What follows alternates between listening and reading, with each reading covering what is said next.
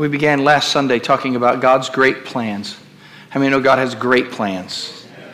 Uh, we were praying this morning and uh, talking about how God is using everything. He just uses everything. At our at our leadership prayer this morning, we, we gather at uh, twenty-five after the hour on Sunday mornings at eight twenty-five and pray.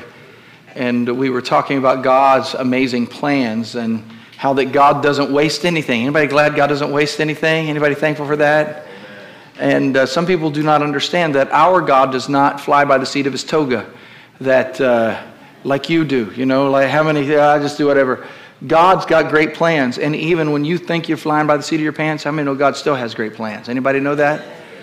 So uh, we we discussed, and you know, in telling you about the, the strength of freedom, we had a few days of celebration.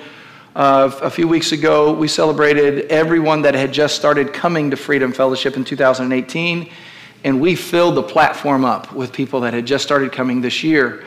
And then uh, this past Sunday, in the accumulation of all three services, we increased, and we use membership. We don't use it like others others use it. We believe membership is connection, because you understand dismembered, right? You understand getting your, your arm cut off or something like that. We're saying we're sewing people back on. We're becoming a part of the body of Jesus. So uh, with the incredible increase, uh, I was so excited. I, mean, I, just called, I, went, I went back to my office after third service, snuck back just to call my daddy and brag a little bit. And uh, anybody ever do that with your father? Just call, because I know anytime, Dad always wants me. Something, something spectacular happens, son. You give me a call, let me know, you know. So uh, I did, and he was just so thrilled. Uh, my heart is just overflowing about the increase. Somebody shout increase. Uh, I mean, you can talk increase, and sometimes you can talk it, but it doesn't show up. I believe increase is a God thing. Anybody believe that? Uh, God gives the increase. Acts two, the Lord adds to the church daily just th- those who are being saved.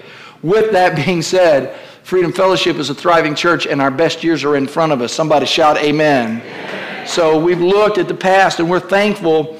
But uh, you know, as I, as we as I as I increase uh, numerically, anybody else doing that with me? You all are, all right. And I watch. I look around this room, and I see people, uh, uh, the, the youth. Uh, growing. I was watching, I couldn't help watching my grandbaby over there dancing and holding a microphone. I, some people, that's cute. And I'm thinking, that's relevant. Amen. Am I right? That's that's relevant. Our children, our children, that's relevant. That's relevant. So uh, get connected, get your kids connected. Uh, Freedom Fellowship is thriving, and our best years are in front of us. Somebody say amen to that one more time. Amen. Last week, Uh, we talked about God's great plans for the church, and uh, it, I looked at Matthew eleven thirteen. From the days of John the Baptist until now, the kingdom of heaven has been forcefully advancing, and forceful men lay hold of it. Uh, somebody shout forceful. Forceful. God, God's uh, God's kingdom has been forcefully advancing, and forceful men are laying hold of it. And uh, so uh, I'm, I. I hope you got this, that our task is not to just protect or to be in a defensive posture. We're supposed to be in an aggressive posture. We are kicking down the gates of hell, amen, finding those who have been captured and setting the captive free. Amen? Amen. We are what? We are setting captives free. We are a thriving church. And when we say we're thriving, it's not we're just the best church in town. We are the church of the Lord Jesus, and our task as, as a community of believers is to forcefully, somebody shout forcefully advance. Not accidentally, right? But forcefully advance. So today, I want us to continue in this vein of God's great plan, and I want to talk to you from the topic, God's great plans for you. We've talked about the church. I want us to get specific today. And uh, hey, my, is my cell phone over there? Thank you. Thank you. I'm going to need that in a moment. Thank you. Thank you. Um, and I uh, I want us to read this scripture, Jeremiah twenty-nine eleven, which is our theme uh, for this. Read this with me. For I know the thoughts that I think toward you, says the Lord, thoughts of peace and not of evil, to give you a future and a hope. Come on, read it out loud again. Come on. For I know the thoughts that I think toward you, says the Lord. thoughts of peace and not of evil, to give you a future and a hope. Now just pause for a moment, and I want you to see that God's thoughts are on purpose, unlike ours, right? God's thoughts are on purpose. We need to get more purposeful with our thoughts. I don't know if I brought this up to you last Sunday, but I, I want, for, for those of you who struggle specifically with anxiety, if you struggle with, with, with depression and that sort of thing, I, I, what, where, do, where does your thought settle when you settle? When you're not busy doing things and you finally sit down, or when you lay down at night, where, where do your thoughts go? Uh, do your thoughts just go everywhere? Does anybody, how many ever have that? I do. Anybody have just like, whoosh, just flying everywhere? And so you have some practices. Perhaps you breathe deeply, take breathing exercises. Come on, let's do that right now. Ready? See how much better? And then you start thinking about, oh, that's my breath. Well, that's good, but you would do well to begin to focus on the Lord Jesus. Okay? And as the Lord, the Bible says, he knows what his thoughts are. Do you know what your thoughts are? Don't let your thoughts control you. You control your thoughts. Is that okay for anybody? So God is a good example for us. Now, I, I want to get personal today about your life and where you are, and I want you to take this message personally. Now, I want to uh, let you know. Let me just ask this question. How many have ever taken a selfie before? Anybody ever taken a selfie? Come on. How many have taken a selfie within the last week? The last forty-eight hours. The last forty-eight hours. Okay. The last twenty-four hours. Anybody? Okay. All right. All right. Selfies are amazing.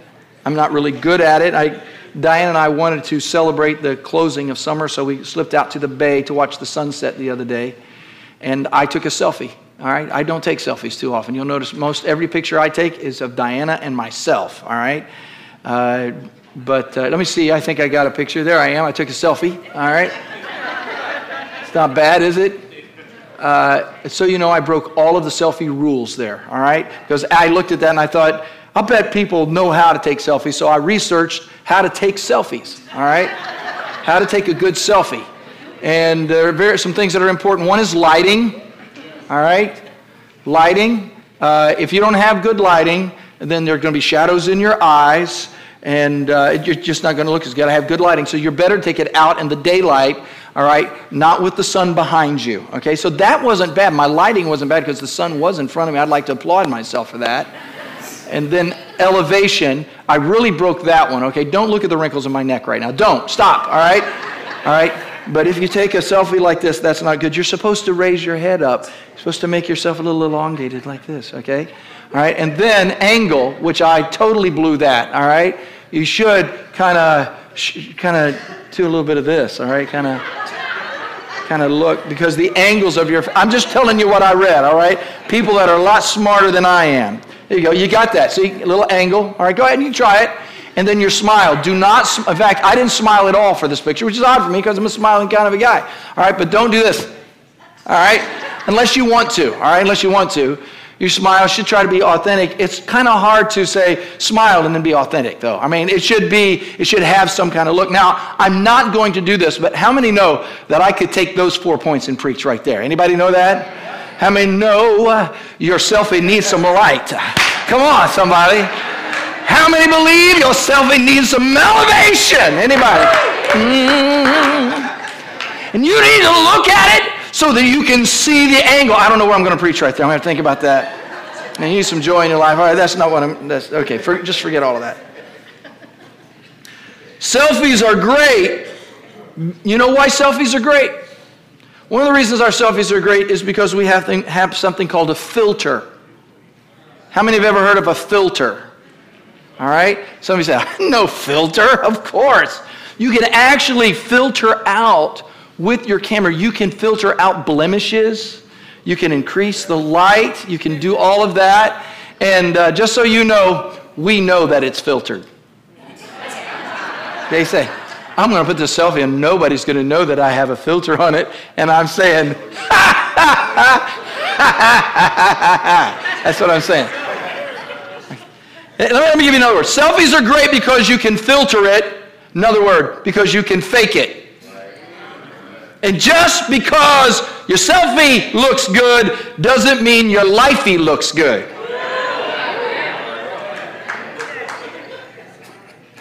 I think we need an app that can take a picture of your lifey. Like, how are your relationships going?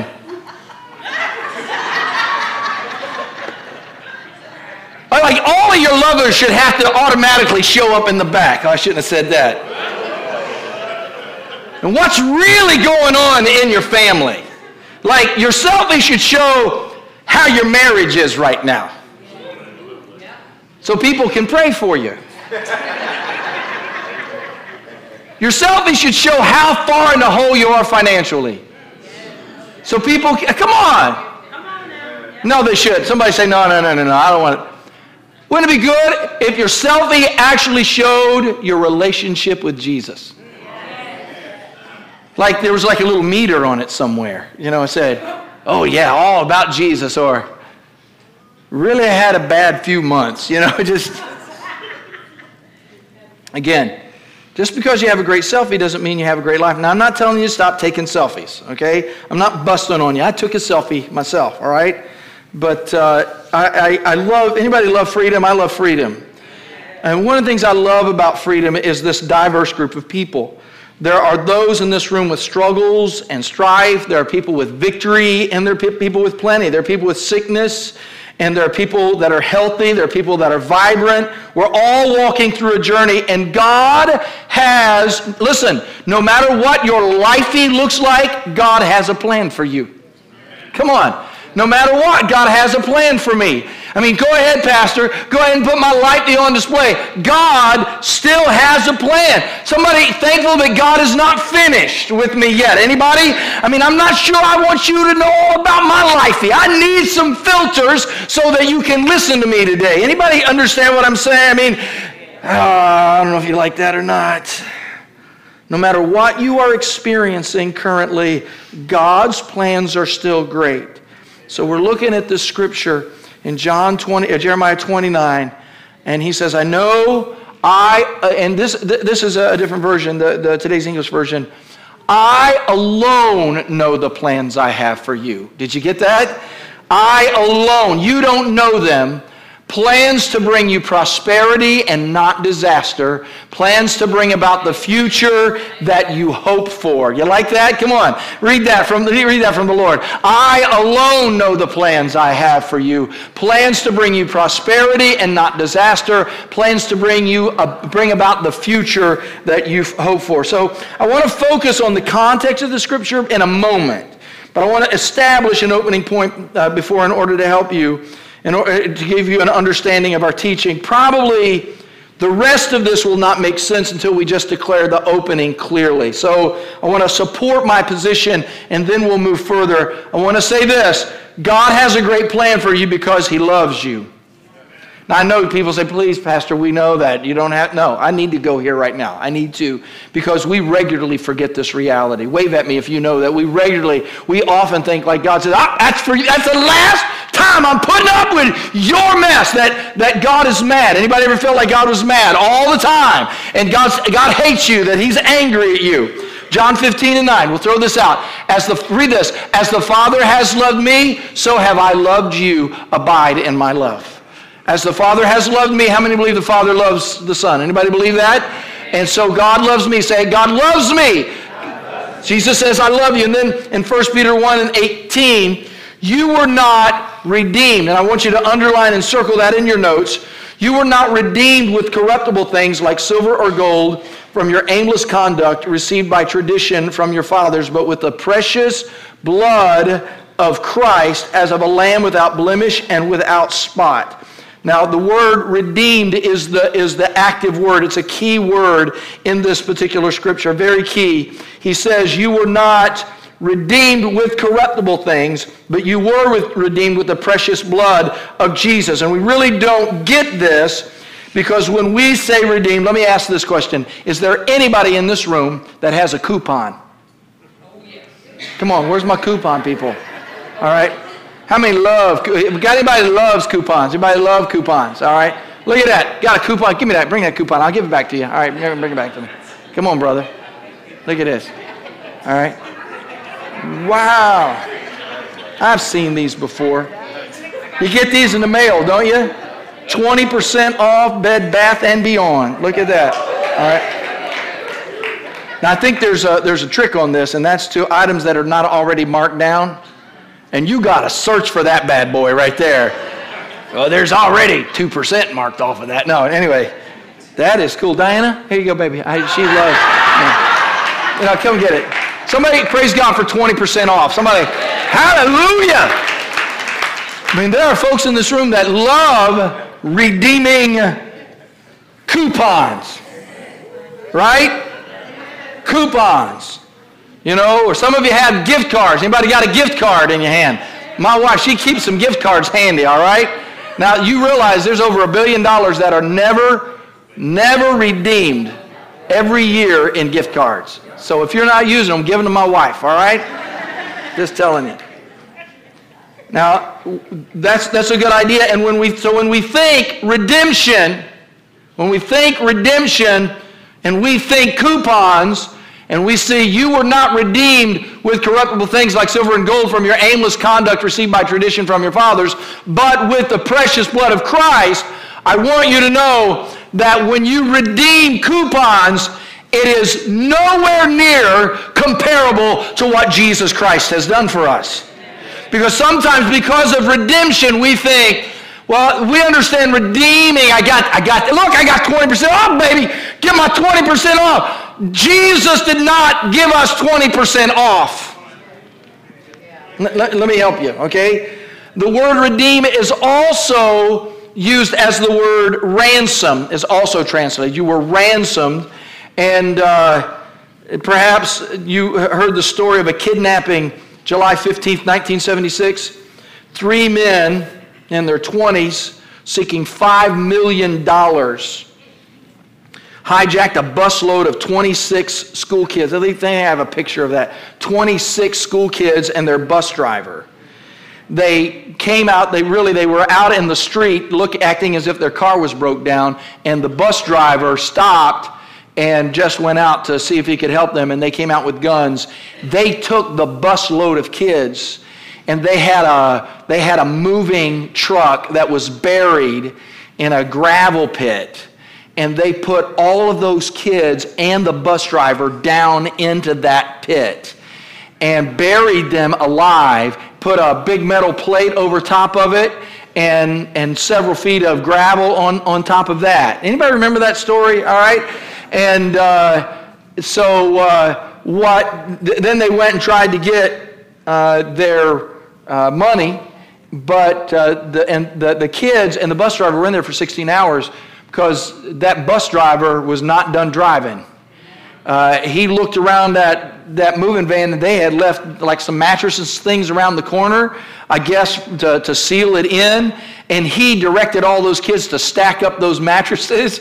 They all gathered on top of that uh, the mattresses, and together dug, uh, pushed off the metal plate, dug through three feet of gravel, and all of them were rescued. All, every one of those kids were rescued out of that.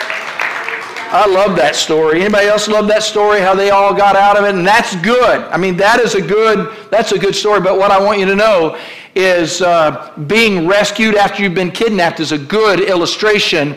But even that is a small comparison to what the Lord Jesus Christ has done for us. Matthew twenty, the Son of Man came not to be, to be served, but to serve and to, read that last line, and to give his life as a... as a ransom for many. Come on, th- this is our first big miss. We don't truly embrace what it means to be loved. What does it mean to be loved? And how does that change your life?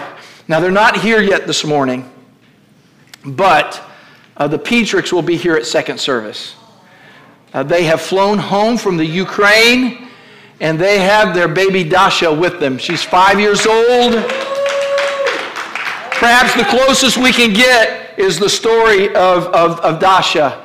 And when they uh, took her from, when they, they took her uh, out of the orphanage there in Ukraine, and they dressed her up because she couldn't take any of the clothes from the orphanage with her. She had to leave all of those. And so they brought a princess out with her, w- dressed with them, and they put her in the princess dress, and they walked her down uh, the sidewalk. They actually, it only cost them twenty bucks to do this. They rented a horse and carriage that was out front. And so when Dasha and, and uh, uh, Krystella would be there, but she's taking the video, all right? Their, their daughter, Krystella. Jesus! Anybody feel good about that? Hallelujah. I mean, that's about as close as I can get. All right? That's about as close as I can get when I tell you how wonderful this is. She's so precious. Uh, and, and Kurt and Cynthia and Krystella, come on. They raised the price. They went to Ukraine. They have lived there, uh, waiting week after week after week until finally they rescued her. Listen, she couldn't save herself. She needed somebody to come into her place and to bring her out. And so Kurt and Cynthia and Krystella, and then we raised funds as well. And Preston in his last fight raised money for their passage back into the United States. Now that that is a beautiful beautiful illustration. But wait, wait, wait, wait. I want you to know that even that, as beautiful it is, does not come to the level of what Jesus Christ has done for us. Look again in First Peter chapter one. You were not redeemed with corruptible things like silver and gold, but with the precious blood of Jesus Christ. You could not raise the money. You could not go to the place of hell. You could not defeat death, but Jesus came and with his precious blood redeemed, ransomed, rescued all of us, not with silver and gold, but with his own life's blood. Come on. You need to help me with this. Look at somebody and say, you are precious.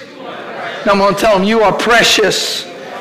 You are precious to God. God redeemed you. God loved you. And that's what you see in John three sixteen. God loved the world so much that he gave not his money. He gave not the gold in his streets. He gave not his silver. He gave his only son. So what do you do? Whoever believes that, whoever believes in him does not have to die. You will not perish. He loves you. And you get everlasting Lasting life. God didn't send his son to beat you up. God did not send his son to condemn you, but through his son that you would all be saved. Can't rewrite that statement. It's a love statement. He, he does not say God was so ticked off at the world he sent his only son to punch everybody out.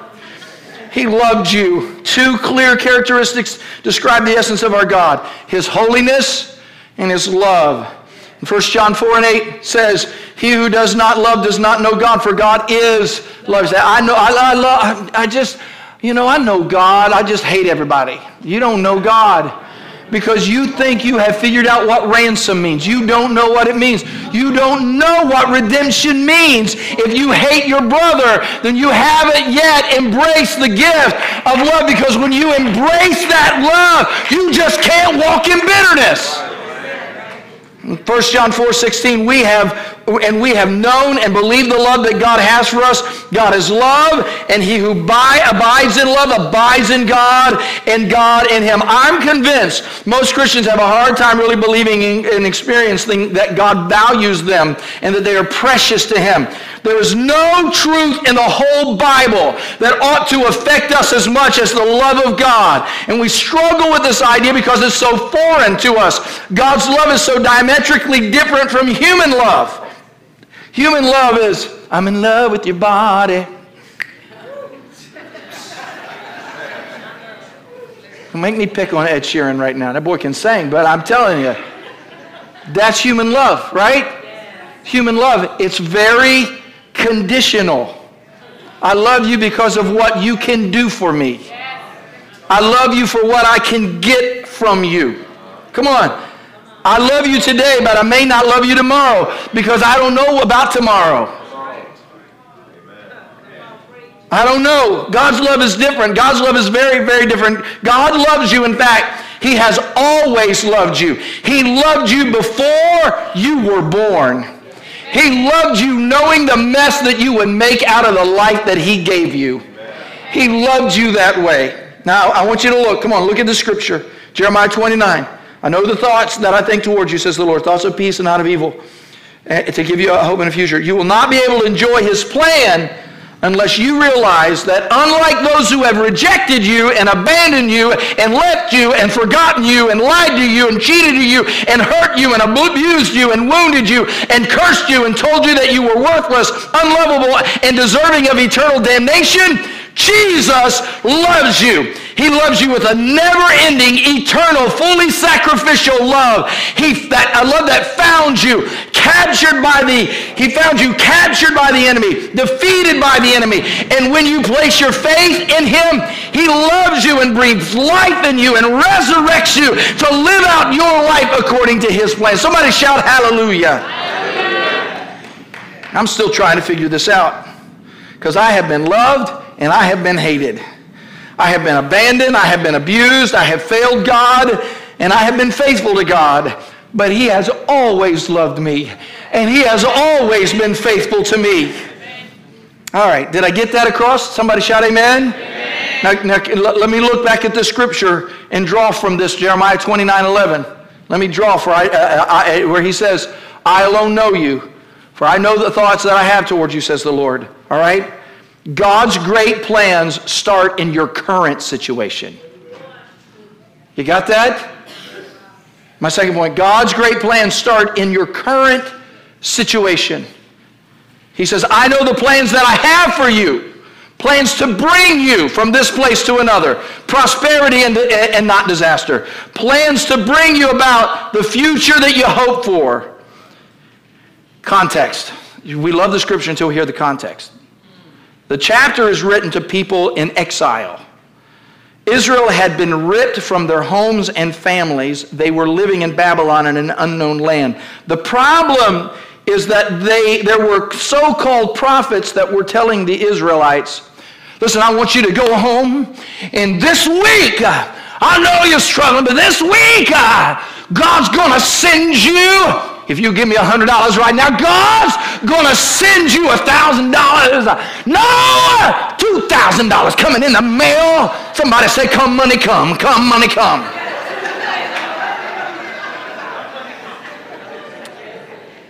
You, some of you know that preacher. It's not this one. I'm telling you the truth. How many know God is a blessing God? Anybody know that God is a blessing God? How many know that God can bless you with money? Anybody know that?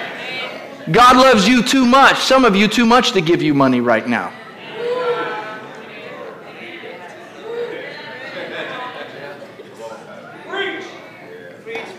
Some T V prophets irritate me. They always tell people what they want to hear. The prophets were telling the Israelites, you're, you're going home tomorrow, within the next few weeks. Now, now, I want you to look at this. I believe the prophecy of Jeremiah speaks a great deal about the way that God moves. So go back. We're at twenty-nine, verse eleven. Go back to verse four. Here's the word of God before verse eleven. The Lord Almighty, the God of Israel, says to all of those people whom He allowed Nebuchadnezzar to take away. God allowed. Somebody circle that. God what? God allowed. Anybody been in something that you, you, you, you despise God because He allowed it? Anybody been there? God allowed them to be taken away from their homes. He allowed Nebuchadnezzar to take away uh, you as prisoners from Jerusalem to Babylonia. To build, now, now here's what He says. Build, the Lord Almighty says to all of those people whom He allowed Nebuchadnezzar to take away as prisoners from Jerusalem to Babylon, here's what my direction is. Build houses and settle down. Plant gardens and eat what you grow. Marry and have children. Let your children get married so that they also may have children. You, you must increase in numbers and not decrease. Work for the good of the cities where I have made you go as prisoners. Pray to me on their behalf. No, not those people. They, no, pray for the, the people who have captured you. Because if they are prosperous, you will be prosperous too. I, the Lord, the God of Israel, warn you not to let yourselves be deceived by the prophets who live among you or by any others who claim they can predict the future. Do not pay attention to their dreams. They're telling you lies in, they're telling you lies in my name. I did not send them. I, the Lord Almighty, have spoken. Anybody hear this? God tells them to build houses, get married, have kids, to live their lives. Then he drops this bombshell. Work for the good of the cities where I have made you go as prisoners, and pray to me on their behalf. I probably wouldn't be actively seeking the welfare of the city that ripped me from my homeland. But that's what God tells them.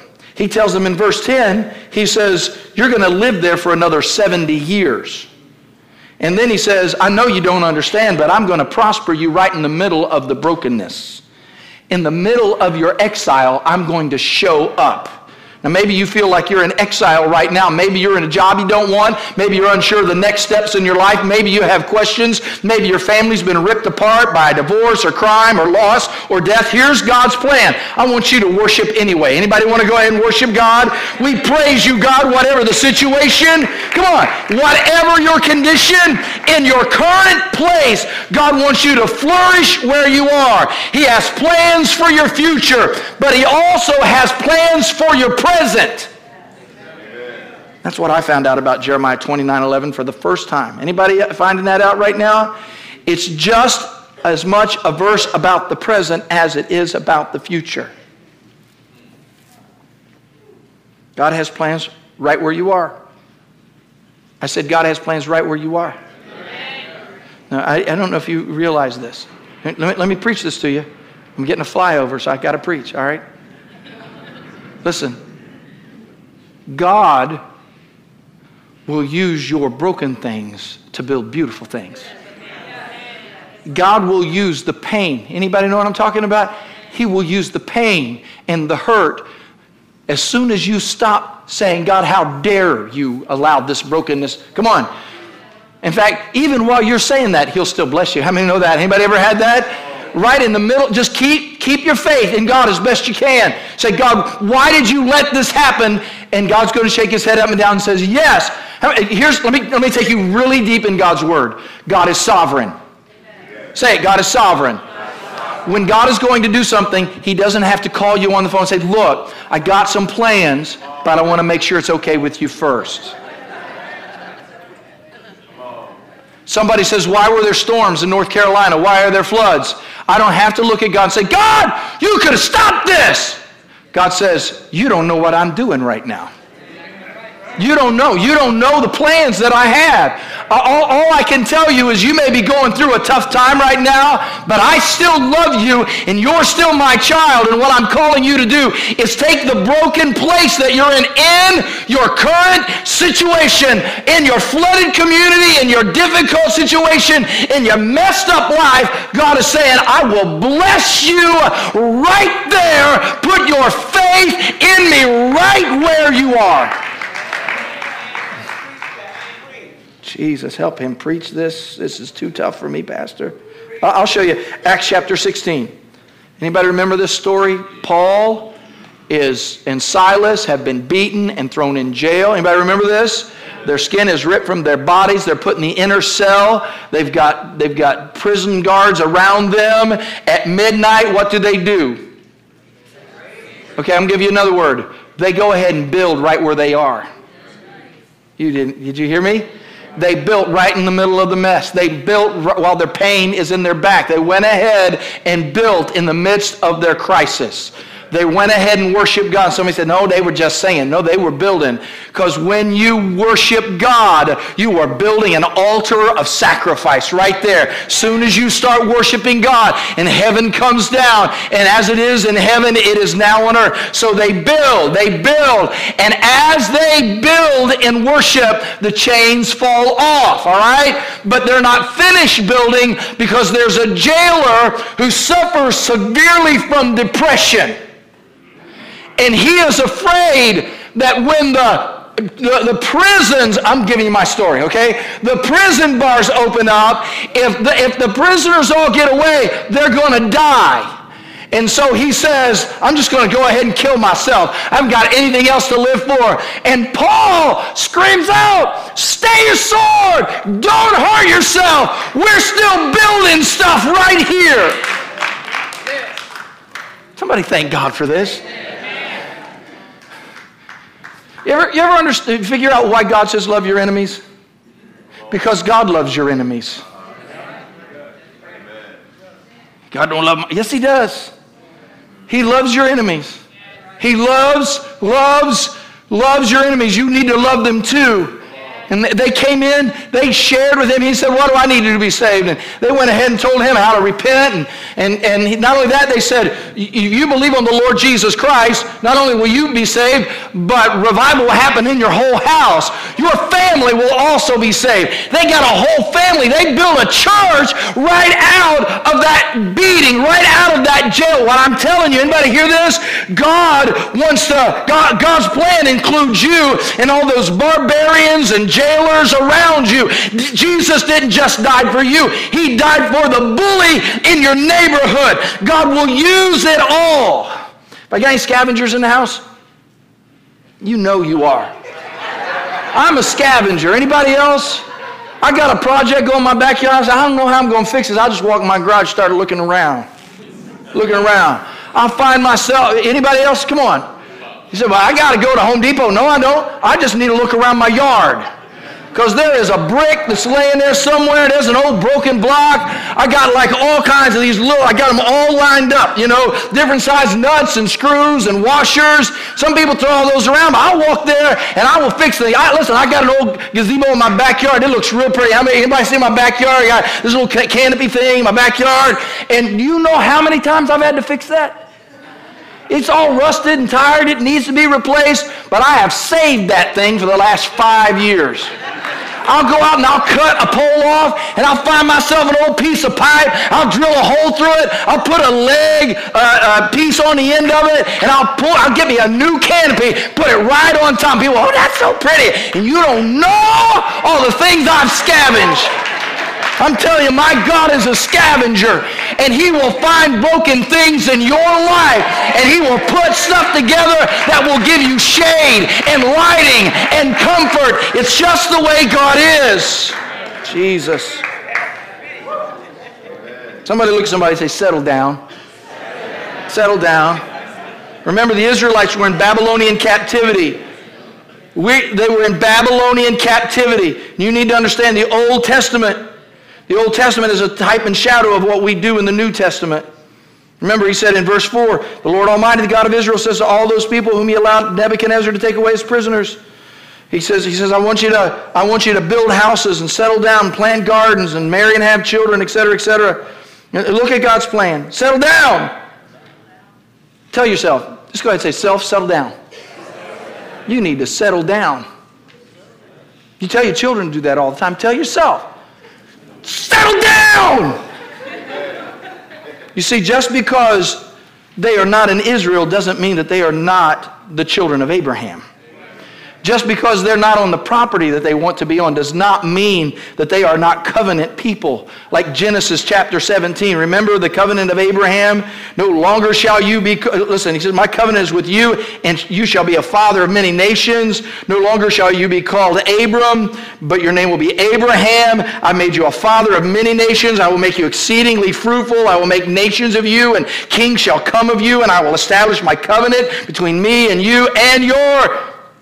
That's me. Your descendants after you in their generations for an everlasting covenant to be, to be God to you and your descendants. Now, what, what we recognize here is this. If you are in covenant with God, he will bless you wherever you are. If you are in a covenant with God, he will what? Where? Where? This is important because everybody comes from somewhere. My mother's house, when she was a girl, was in the hills of Kentucky. She grew up with a single mom. Somebody, let's hear for single mom, single dad. Let's hear it for them, okay? Yeah, a single mom and a messed up, drunken, abusive ex-husband. My daddy was, my, my daddy was literally born in a converted chicken house. in a holler in Kentucky. My grandfather was a coal mining preacher. My mother had nothing. She had nothing as a child. She had nothing. There were times when there was nothing there, and Mama would just pray until something showed up. My grandmother refused to stop trusting in the Lord. The, the first house I remember as a child for myself was a two-bedroom house. I shared a room with all three of my brothers. I remember the church my daddy pastored in a snake-ridden, drunk, drug-infested little community in, in, a, in a valley in Ohio. That's where, I, that's where my ministry, that's where I remember it starting. My dad, my mom built their ministries and their lives out of this. It's where I come from. So before you think I'm a big shot, I want you to know that we all come from somewhere. Stop playing like you always had it all together. You had to build where you were. Don't steal your children's testimony. You love them enough to tell them the truth of the pain and the difficulty. Yes, we were in Babylon, but God let us build right there in Babylon. God saved us. We didn't know how to be married. We didn't know how to work. We didn't know how to balance a checkbook. But God, in His grace and mercy, told us to plant right there and eat the veggies that we grew. Jesus. I'll be finished. And God's plan is to use you to bless this nation. I don't know if you know this. If, if you've heard the statistics I told you last week, you may remember that our culture is in a spiritual dilemma. People desperately need the Lord. The stats are just staggeringly. I'm telling you. Anybody remember Applebee's that used to be on First Colonial Road? It shut down. Like a whole bunch of them. Anybody remember Toys R Us? Yeah. It shut down. Do you know why they shut them down? Statistics. This ain't working. I showed you the statistics of church. If the church was one giant business, they no wonder thirty-five hundred churches a year close. No wonder. The statistics are staggering. And, you know, I'm telling you about how God's good and we're thriving. Somebody, I mean, I'm so thankful for that, all right? But I want you to know, while you've got your finger pointed at everybody, and everybody's frustrated with Congress, and everybody frustrated with the White House, and everybody frustrated with this, I want you to know that's your harvest field. God didn't put you here just to be mad all the time.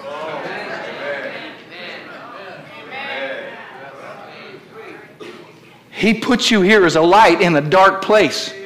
Jesus, help me preach this. You say, well, I don't understand. You know, this is my land. It wasn't originally, probably. Most of us are not from here originally. Can I get an amen? Amen. We immigrated from somewhere. Perhaps you were stolen from another land. You know, that's, that's, how I, that's how the Hawkers got here. My great-great-great-grandfather was hit in the head and sold onto a ship as a cabin boy and ended up in Northern Virginia. And uh, so that's, that's how I got here. Hallelujah. But I'm still singing, this land is my land, this land is your land from California. I mean, I'm still singing. You hear what I'm saying? See, I, I don't know. Can I, can I tell you this, however? Don't buy into the ways of this world. Don't. It doesn't matter how you got here, you're here. Say, how did I get here? I was taken, yes, but we're here right now, and we're supposed to build here. I, and I know, here, well, let me just tell you this. Ain't none of you from here. Got any Christians in the room? First Peter chapter two, verse eleven. Dear friends, I urge you, as aliens and strangers in the world, to abstain from sinful desires, which war against your soul. Live such good lives among the pagans, that though they accuse you of doing wrong, they may see your good deeds and glorify God on the day He visits us. Anybody get this? I mean, I changed when I moved to Virginia. I did. I mean, I, I grew up in Ohio. I moved to Virginia thirty-two years ago, and I changed. I, I if, if I didn't even know there was a place called Norfolk, Virginia. But they keep calling it Norfolk on the news. Right? I mean, I said y'all because I was from I was born in Kentucky and raised in southeastern Ohio, but not like y'all said y'all. And now I say y'all and you'ns and all y'all. I mean, I do all of that. Just like all y'all do it. And Ewans too.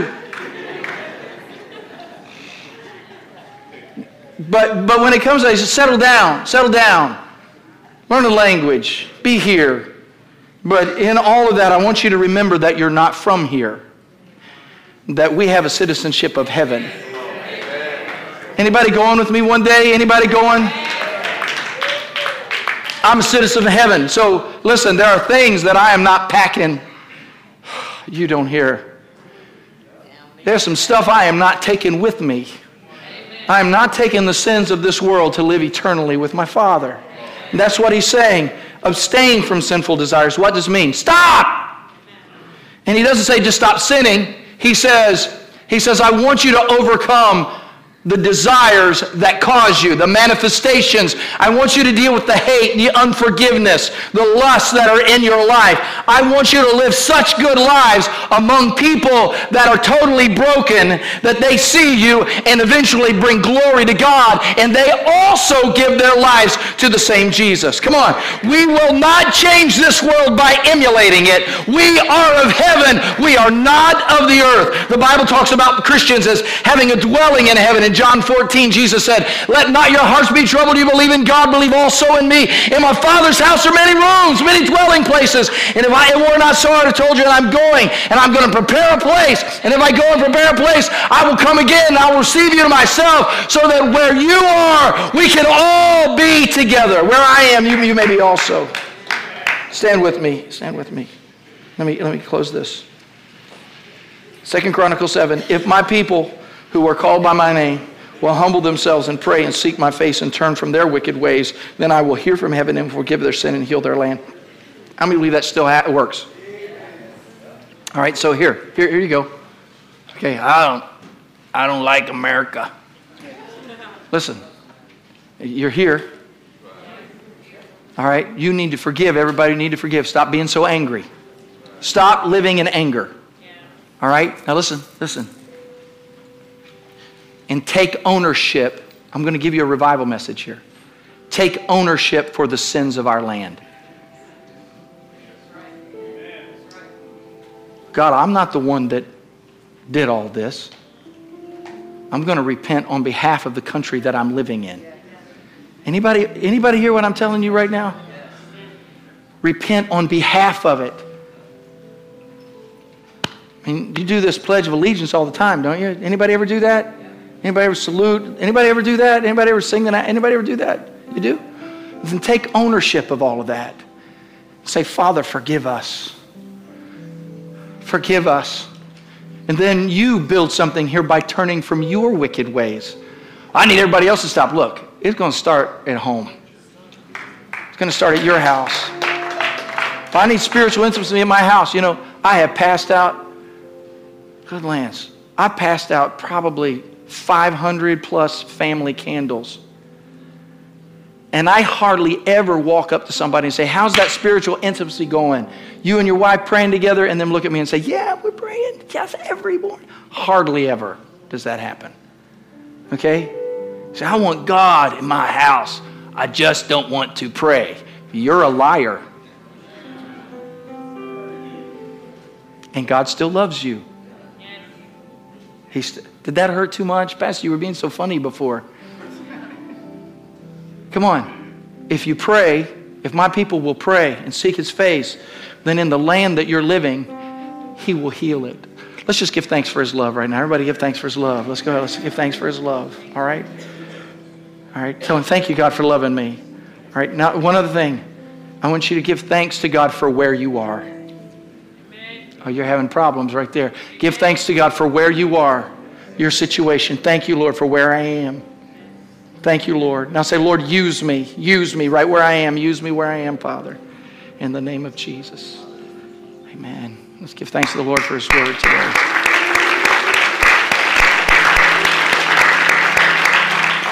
I want my, I want some prayer workers to come and stand up front. We're going to pray for people as we complete the service. If you're new to Freedom, I would love for you to meet me Uh, in, in, in my office. Just go to the Welcome Center in a few moments.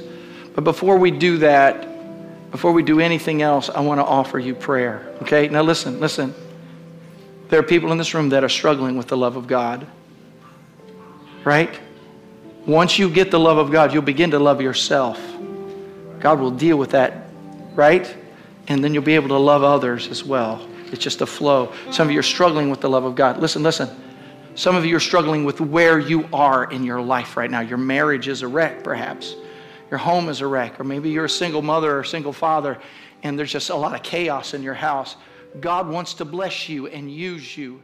And we want to anoint you and pray a prayer of faith for you.